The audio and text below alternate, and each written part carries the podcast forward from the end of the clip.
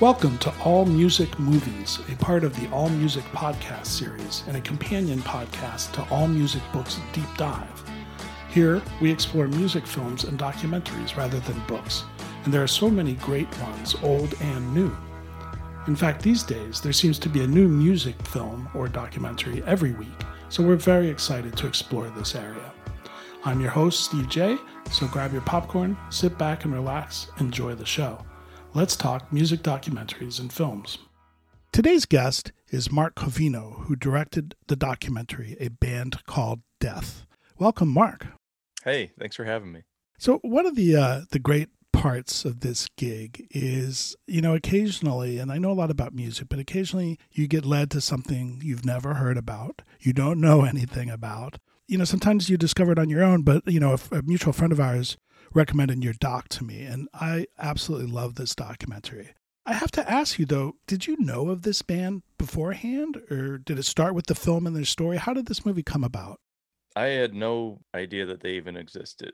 What happened was um, it was around 2008, maybe. A friend of mine who was a cinematographer asked me to come help him on a music video that was being shot, some like poppy punk music video. And it was this director that went to our college, but he went on the years that I didn't go to that school, but I had heard of him and I wanted to get into music videos. I was like, all right, yeah, I'll come help you guys out. And that director was Jeff Howlett. And we immediately like hit it off. I mean, he was like bald headed and tat sleeves. So he looked all badass. And I'm a metalhead. So there weren't a lot of metalheads in Vermont and uh, more punk and, and hippie stuff. We just started talking about horror films and then it kind of went into rock and roll and heavy metal. And then he started telling me, you know, I've, I've been friends with these guys for 20 years, and they're three black brothers from Detroit, Michigan, who made proto punk music back in the early 70s. And I'm going to do like a 20 minute documentary on these guys. And uh, he asked me if I would be a cinematographer. Hmm.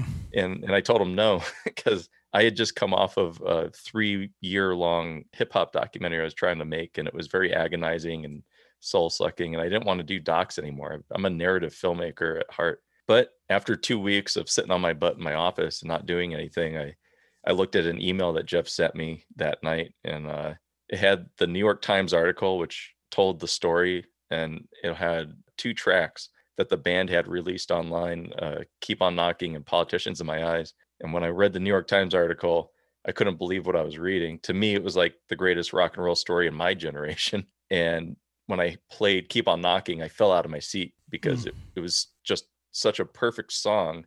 It was a very familiar sounding song, but I had no one had ever heard it. like I always use this analogy, and maybe I piss off music people, but it was like hearing the Rolling Stones paint it black for the first time, and I'm the only person that's listening to it on the face of the earth, and that's what it mm. felt like. So, how did you get involved in the doc? Did your friend stop making it? So Jeff, when he approached me, like I said, he wanted to do like a little 20 minute thing and have me be a cinematographer. And once I looked at his email after blowing him off for two weeks, I realized this is much bigger than a short film and, and much more important. And I told him, I called him back immediately. I said, You're crazy. This is a feature length documentary. Just follow my lead because he had never made a documentary before. He was clueless. And basically, like I, I became the co-director and we just went out and started doing it all out of pocket, really. We didn't even raise money. wow. Wow. Well, as you know, you know, making and especially the funding of documentary films is not easy. Um, I'm sure it's even harder when it's a band that very few people have heard of. How did you accomplish this? Was it all out of pocket and just on the run? For the first year and a half, it was completely out of pocket and it killed us. Uh, I almost had to file for bankruptcy. I wasn't working, I was just working on the film. Jeff worked a nine to five. He was like an IT guy. And so he was mostly committed to that. But we were working together. Like we would talk about the interviews I was about to go out and shoot in Detroit and yada, yada. Eventually, like we just hit a wall he ran out of money. His wife was threatening to divorce him. I was about to file for bankruptcy. He called me up one day from work, and it was a really sad conversation about talking about abandoning the film or quitting the film. This is like nine in the morning. And I was like, all right, whatever, man. Like, we'll just do it like Hoop Dreams. Maybe it'll take eight years. Wow. and then, literally two hours later, a friend of mine started frantically texting me, How come you didn't tell me Scott Mosier was all about your movie? Blah, blah, blah for those that don't know, Scott Mosier is a big Hollywood producer. He produced all of Kevin Smith's movies, starting from Clerks on up, and he also produced a, a little film called Good Will Hunting, oh, which won some. Oscars. that night, the same night we talked about quitting the film, well, we got on a conference call with Scott and he said he liked what he saw. It was it was a trailer I put out in I guess online. Like I put it on YouTube so that people could see that we were making the film because at the time at the beginning there's a huge hip hop artist that was claiming he was making the film on them and it hmm. it created a lot of friction and confusion and so we just wanted to be like no this is our film this is what we're making and Scott somehow saw this a year later Well, it's funny because, you know, I say I, I had never heard of the band. You had never heard of the band. Other Steve here had never heard of the band. But some people had. And, and you start off the movie with some people like Questlove, Alice Cooper, Henry Rollins, Kid Rock, and they all offer up their love for this band in the, in the intro. And that's a pretty diverse crew. But how, how did you find and reach out to all these people who knew of the band, or did they reach out to you? When we uh, even before the producers, the Hollywood producers came in, our main goal for making this film was to reach a wide audience so that the world could learn about them. And to do that, I came up with the idea of we need quick little just like sizzle at the beginning of very famous people that know of the band because we knew people were talking about them here and there. We had heard, you know, Kid Rock mention it somewhere. Elijah Wood, who's like probably the most shocking for people. He's a DJ and a record producer. He was in Burlington with his girlfriend and spinning the 45 before oh. the New York Times article came out. So we had known about certain celebrities out there that knew of the band. And our intention was never to make them a big part of the movie. It was just to be like, listen, like it's kind of known in the underground that this band exists. And it was all because of that 45. right. Right. But nobody knows the bigger story, and and that's when we jumped in. I think uh, the first celebrity Jeff and I got on our own was Jello Biafra. Right. Like Jeff just flew me out to San Francisco, and that was a pretty wild day, just in and out getting Jello. We filmed an interview with Chuck Treece, who's a famous skateboarder, and, and he's in the band McRad, but he didn't make the cut of the film, unfortunately. And I think that's all we got on our own we even tried getting the hip hop artist that was claiming he was doing a doc on them, but he blew us off in a very rude way. but uh, eventually, once Scott came on board, he brought in his buddies, and they were the ones that found the money to help finish the film. Once they got involved, then they asked me if there were any like names that I wanted, and I was like, I have a list, wow. and it had everybody from famous artists from Detroit. It didn't matter who they were. I didn't care. I wasn't being political with how we picked. I just wanted fans of the band and that's kind of how we came down to our list. Like some people just wouldn't get back to us, like Iggy Pop. We tried our best. We tried for like three years and got nowhere. But the people that are in the film were legitimate fans and excited to talk about the band. Yeah, it's a diverse crew. So, you know, I've got a bunch of questions for you, but give our listeners the dime version of the band. Three brothers from Detroit. the story is uh, uh, three African American brothers from Detroit, Michigan, who in the early 1970s started playing what is essentially proto punk music, uh, predating the Sex Pistols and the Ramones by about six years. Actually, they started in the 60s, I should say. They didn't even start in the 70s. The album came out in the 70s. Yeah, they have a fascinating backstory too. Uh, you know, their father was a minister, tragically died trying to help somebody in a car accident, mm-hmm. and that event dramatically altered the band's direction. Right? Yeah, you know, they obviously when you have somebody close to you die, it sets in depression and, and all kinds of things. They tried to look at it in a, in a brighter light. The whole death and rebirth thing was very big with that family. And instead of dwelling on it, they wanted to use it to inspire them to do something bigger and grander and very much influenced the name of the band, Death. It sounds negative, especially back then in the 70s. Trust me, it was very negative. but to them, it was a positive thing. This is a time of celebration, not a time of mourning yeah, it's hard to wrap your head around. And uh, David Hackney, who was the leader of the band, he he was had a vision, and both mm. the name and you know some logos and stuff, and the direction of the band. And so he his brothers buy into it and work very hard. David had a very curious, funny way of picking a label that they wanted to get involved with. Can you tell that story?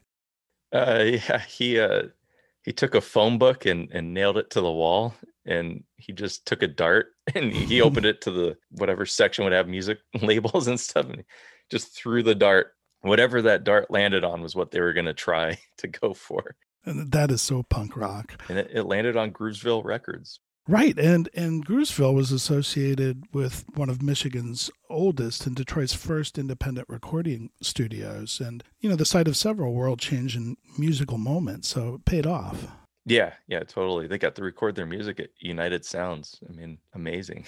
Yeah, I did some research on that and uh, very cool studio. And I'm sure that helped them move forward as a band. I tried my best to get inside to get footage and it was locked up, boarded up. At the time we were filming, a lot of Detroit was in pretty bad shape. It's kind of on an upswing these days, it seems. It's, you know, art's coming in and they're cleaning it up. And and United Sounds, since we shot the film, has now opened up into a museum. So oh wow, I missed my chance, but mm-hmm. yeah, there is a lot of classic footage, and the the Rhythm Section brothers take you on this tour, and everything's locked up. And they're standing outside talking about it and saying, "So yeah. this is where it, it, was a whole different scene for sure." Um, so set the time period here when their demos are circulating. What was going on in in popular or rock music at that time? Um, I mean, it was you know especially in their part of the town, people were just into things like Earth, Wind, and Fire, and you know, I, I bet disco was getting pretty big, and really like they just their own community just didn't like what they were doing. There was people like the MC5 out there and, and Iggy and the Stooges. There, those people were doing their thing, but they were doing it in opposite sides of the the city that the band wasn't doing their thing in, and so they didn't get noticed at all. And, and you know got the cold shoulder from their own community which is a real bummer because they didn't want to do earth wind and fire music they wanted to be right. loud you know they wanted to right. be fast right you've got some great footage of the the older women next door who who complained oh, yeah. and you know they took it all in stride it, did some really great uh, moments there yeah i mean they, they just played in their their second floor upstairs bedroom is where they played i mean their mom must have been a saint to let them do that no kidding. Uh, and Bobby, who's the bass player, uh, he says in your film about the name, he goes, I know what I would have done. No, I don't want to hear it if it's called death, which I thought was hilarious. yeah. Oh, yeah. David was the only one that was 100% on board with that. he had a vision and um, his brothers trusted him, but they didn't like it. They knew that that was going to cause issues. Well, there was a, a family saying, right, about getting behind each other. Is that right? Oh yeah, stand behind your brother. Yeah, stand yeah, behind yeah. your brother, and they both those guys mentioned that throughout the whole thing. Even even with this name, that is is fairly hard to reconcile. Yeah, I mean, you know, the film is not about them being the first punk rock band at all. Like people assume that just from the outside. To me, what makes them punk rock is their attitude and their integrity and sticking to their guns and basically just not compromising for money. I'd agree with that because the, the music, I, I heard a little MC5 in there, a little, you know, that Detroit thing. Yeah. It, it was crazy. Detroit can be the home to a lot of outsiders. Did you or do they consider themselves outsiders? They did for sure. I mean, Bobby specifically would do would have conversations with me about how his own black community just hated them. you know, they couldn't get anybody to listen to their music. They didn't play shows even. They played one show it was at a Masonic temple and like two people showed up. Oh, the, the only shows that they could do were in their upstairs bedroom or in their backyard. They would maybe have some friends come over and just be like, well, that's funny music. yeah. You know, they, they definitely felt like outsiders. Um, it didn't stop them though. That's what's no, no. weird. It, you know, all these people just tell them, yeah, I don't like that music. They were like, oh, fine. Like, we're going to keep playing it they were persistent. It's unbelievable, and yeah. and the name, you know, the name certainly seemed to be a turnoff, and to labels especially, and you know, most notably Clive Davis, who would later go on to Arista and all these other big bands. Mm. He said he'd take the band if they changed their name, and David's reaction was. He said, "Tell Clive Davis to go to hell." I mean, from a preacher's son, that's that's pretty good, you know. And uh, it's amazing to me. It's just you know, it was going to be like a twenty thousand dollar contract or something.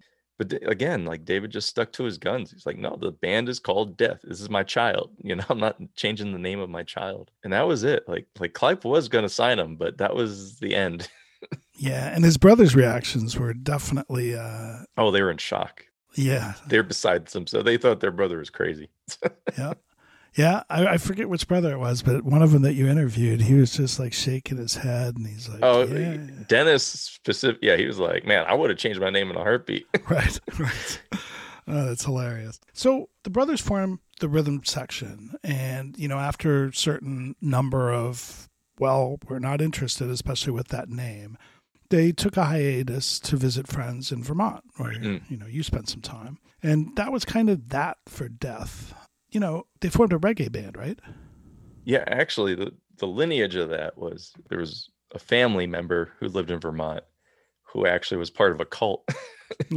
and they they went and lived with them for a little bit until they were like, "Wow, this is weird," and they got away from them. But they ended up just planting themselves in Burlington. They were still death. They had one album, one single come out in Burlington called North Street. Hmm. And it's a really heavy song. It's their last heavy song. And they put flyers up all over town with the triangle symbol. The triangle is a big part of their, I guess, uh, image. If you watch the movie, you'll know. And all the local police thought they were like a cult member. so Uh-huh. they, they saw all these triangle signs all over town, this band going around, you know, playing this heavy music, and they tore down all the signs. Nobody in, in town really took to that one single. And so they became a religious rock band, which is, I think, also somewhat ahead of its time. Like three black guys creating a religious rock and roll album in the late 70s. And that didn't do well. They got a lot of bad criticism from the local press for that, for being religious. and that's when they decided, well, let's just be a reggae band. Like, you know, we got the dreadlocks now. we can, we could do this. And David hated that. He didn't like it. He argued with them, and that was the end of his association with his two brothers. Bobby and Dennis went off, created Lamb's Bread, which did really well in Vermont. They even helped create the Reggae Fest up there. And David went back to Detroit. And it was a pretty sad time for, for David Hackney. Uh, Lamb's Bread, I do remember, and I can even say there's a good chance I saw them because that would have been my first four years of college here in Boston, and and they were a band that played around here all the time. And I just recently listened to a compilation of New England reggae bands that they were on. I was like, oh my god! And then I watched your movie. I'm like, oh cow! They're really good. Every single one of their bands was really good. Even uh, the Fourth Movement, the religious rock band, it was really good music. I have a photo that we didn't put in the movie, I don't think, but it's of Lamb's Bread when they were huge on stage with a little band that nobody cared about called Phish. Some classic Vermont bands there. It's so funny to see them as like teenagers standing behind Lamb's Bread. that is good. Well, so you mentioned David's reaction to Lamb's Bread. He, he didn't care for that. yeah. He moves back. And, you know, unfortunately, his journey here on Earth is not for long after that, right? No, no. He um I think he was tortured by the lack of success with his music. He did make one last album with his brothers under the name Rough Francis. Um it was an alias. Oh, right, right. And it was kind of like a country rock album. There's two tracks on it. It's really great song on that album that we put in the movie. That was it. He pretty much just kind of worked job to job, couldn't keep a job. He get, fell into the bottle, smoked a lot, eventually ended up getting lung cancer. And so it was, it was pretty sad. I mean, he did get married and they tried to make it together, but David always made it hard for her uh, with his depression. You're listening to All Music Podcasts, a member of Pantheon Media. We're speaking with Mark Covino, the director of a band called Death. It's a fascinating uh, movie on several different levels. One of the linchpins of the movie and where it kind of pivots is before he died, David told his brothers to hold on to the death tapes. Someone is going to come looking for them. People will want to hear this. And he was right. Yeah, I mean it's it's pretty wild. That's the part of the story that really uh, just makes it so unique. Is um, he came up to Vermont? I think it was in 2000 to go to Dennis's wedding, and that's when he told Bobby about that. He's like, "I want you to take these and just keep them. You know, the world's going to come looking for it." And Bobby thought he was crazy, so he just threw them up in the attic. He didn't think of any anything of it. it's just whatever, man. Like nobody's going to want this this crappy music we made. and shortly after, David passed away, and again, Bobby didn't really think much of it. Like years passed. And then just one day in like 2007, I think ish, it was one of the sons, Bobby's sons. Bobby has three sons, all musicians, four sons actually. Um, but three of them were musicians and fell into punk rock music without knowing that their dads were into this music. They knew their dads as reggae people. one of their sons was at a punk rock party in some basement in San Francisco and somebody played a song that sounded just like his dad. And he's like, "What the?" He he looked at the album and it said Hackney on it. He's like, "This is my dad." And so he called his dad up. He's like, "Dad, you never told me you were in a punk rock band called Death back in the 1970s." And his dad was like, "Well, I told you we were in a rock and roll band." And that was the beginning of it. Like it just kind of spiraled out of control from there. It is a, a joyous story. I mean, you know, they discover it, and I think one of them even discovered it via the internet. The single that you were talking about, the seven inch single, which you know was going for a lot of money at the time. Yeah, and they get involved in it. And you mentioned Rough Francis, which they adopt as a band name, right? Yeah, like as soon as they learned about their dad's music, they wanted to know more. So they, you know, they went to their dad's house, listened to more music. You know, the 45, like you were saying, was going for like 800 bucks. I mean, it was ridiculous. And uh eventually, like the Sons were like, well, we got to play this music. Like we can do this as a punk rock band, a contemporary mm-hmm. punk rock band. We could play these old songs and bring it to a new audience. They named themselves Rough Francis in honor of David Hackney and did a show at this place called the Monkey House in Winooski, Vermont and a reporter from the New York Times was at that show, oh. and, and uh, he saw it and was blown away by it. And he wrote this like full page spread in the New York Times that kind of told the story of everything leading up to that moment. And that's when it really blew up. That's when the world started getting an idea of who these guys were. And then in the case of the 45, just by chance that people were finding this thing over the years, people like Jello Biafra and Kid Rock or whoever. What happened was in the 70s they owed money to this guy this friend of theirs named don schwenk and they couldn't pay him so they gave him a crate of the 45 because you know they're like well just take these and and sell these and if you make any money any more money than what we owe you just you know give us whatever pennies come in he's like all right whatever he waited until 2000 to bring that crate to a record store right. and so that's the whole reason why people have even heard the band is because those little 45s that didn't even have the full album, just had the two songs. They they just went out into the internet and people made copies and it ended up on a punk rock compilation, which is what the Sons heard in San Francisco. And it's like a domino effect. Well, it, domino effect indeed. Especially you have some footage of of one of the fathers watching them perform with his mm you know wife and they both just start yeah. crying i mean tears of joy obviously but it's just a very a touching moment to see this whole 360 degrees in a way it's insane i mean you you can't write this stuff it's really insane i mean it's just the the music and the family it's just it's all family it's all yes. connected yes and that comes across loud and clear in the movie and eventually drag city records gets involved and the record finally sees the light of day right yeah yeah um, one of the guys uh, robert manis uh, was one of the people that I, I, think he bought the. It's been a while. I think he bought the record on eBay or something. It was like eight hundred bucks, mm-hmm. and brought it to Drag City, and and they were like, yeah, well, if there's a full album, we'll we'll definitely release it. So Robert Manis contacted the band, and the band had a full, you know, they recorded a whole album at Groovesville. They just never released it. They only right. released a 45 because uh, that all fell apart after the Clive Davis thing. Mm-hmm. You know, they're like, yeah, we have a full album, but why do you guys want it? and eventually uh, like drag city convinced them they released it and it came out in 2009 i think not too long after that is when the band decided to maybe reband find a new guitarist who they ended up using uh, bobby duncan from lamb's bread and they started touring that year as well and he was just overtaken with the music, which is why he joined, right? Because it was something very different from what he did. And yeah. He he said, "I have to learn this to show David proper respect," and mm. and he was he was really good. Yeah, that music hadn't been played like live with the band since the 70s. It was a very moving moment when Bobby and Dennis first heard Bobby Duncan play a song with them. Uh, they could just feel like David Hackney's spirit with them in that room. Yeah, and speaking of his spirit, if I'm not mistaken, I'm not sure if it's your movie poster, which was really good, but the album cover wasn't that David's work, like the one that eventually came out? Was it the original things that he had sketched out or something like that? Um, the original thing he sketched out is on one of their second or third albums that they released after okay. the first album. The first album, all the artwork is actually done by Bobby Jr., the son from Rough Francis. Wow. It's that famous death font, you know, that he has on there. Definitely. I took that and I made an entire alphabet out of it. Yeah. I love the poster that advertises this movie. It fits so perfectly into once you've seen that. Oh yeah, with the three of them. Yeah, the three guys, and that was that was a photo that Bobby Senior's wife took when they were traveling from Detroit to Vermont. Wow. Yeah, they they got kicked off the bus for having some substance. hmm, dreadlocks in Vermont.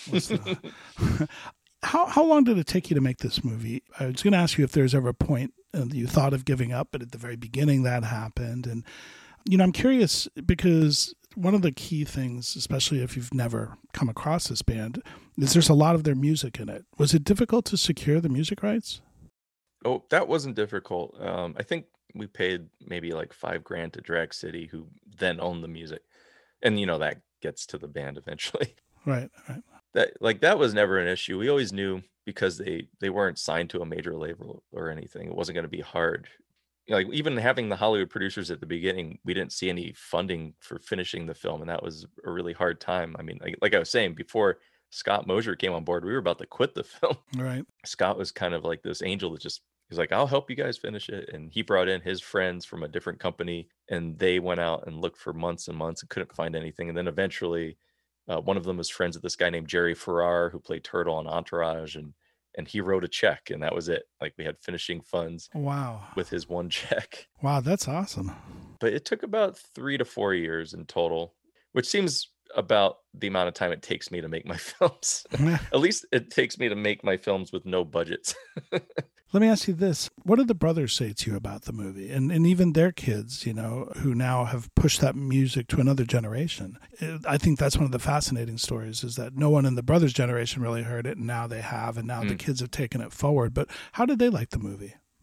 we did our first screening for them at St. Michael's College in Vermont uh, at a screening room because in the movie you could see Dennis Hackney as a janitor there. And so he, oh, right, we right. told him we, we have a rough cut of the movie. We want to show it to you guys. We need a theater to screen it at. And Dave was like, Oh, I've got one at St. Michael's. So the whole family came and we sat down and, and Jeff and I, my co-director, were so nervous we were shaking because we were we didn't know what they were going to think about the movie and we we also like you know we made our movie we didn't want them to tell us to change anything you know but right, right. if they wanted something changed we knew that we would have to do it because it wasn't meant to be a vanity piece at all like it was meant to just tell their story outside of their lives as the credits started rolling jeff and i kind of got up expecting them to like clock us or something he's so pissed off and bobby was standing right next to me just grabbed me and hugged me as tight as he could and he was crying and he's like, "Thank you so much.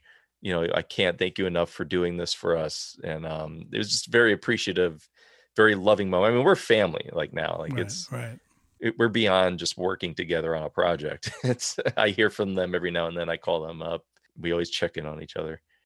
I'll be honest with you. I, I, I was guessing that was the reaction because there's a lot of those moments in the movie where you can see into them as, as people and how yeah you know both loving and appreciative and all that kind of thing they are uh, through all of the hard times and through the things they've had to do and it's it's so nice to see some sort of karmic payback you know and yeah. the movie is certainly a big part of that.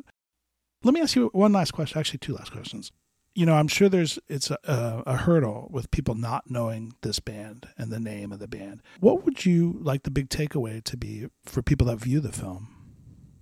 Uh, just always keep your eyes and ears open for not just music, but any kind of artwork that's out there that might not be getting recognized. It's amazing how much is just hidden in an attic or hidden in a garage and nobody knows about it until it's discovered 35 years later. There's so much great art out there still yet to be discovered. So just be aware of that. And also, I mean, you know, everybody's got a different family situation, but you know, try to, you know, be kind to each other, be loving to each other. I mean, what they were able to do as a family is so inspiring to me to stick together and, and to fight for each other always so I, I don't know. I guess I don't know if that's a great answer, but that's that's a perfect answer, and it's a great movie. I, I hope everyone listening will go out and see this.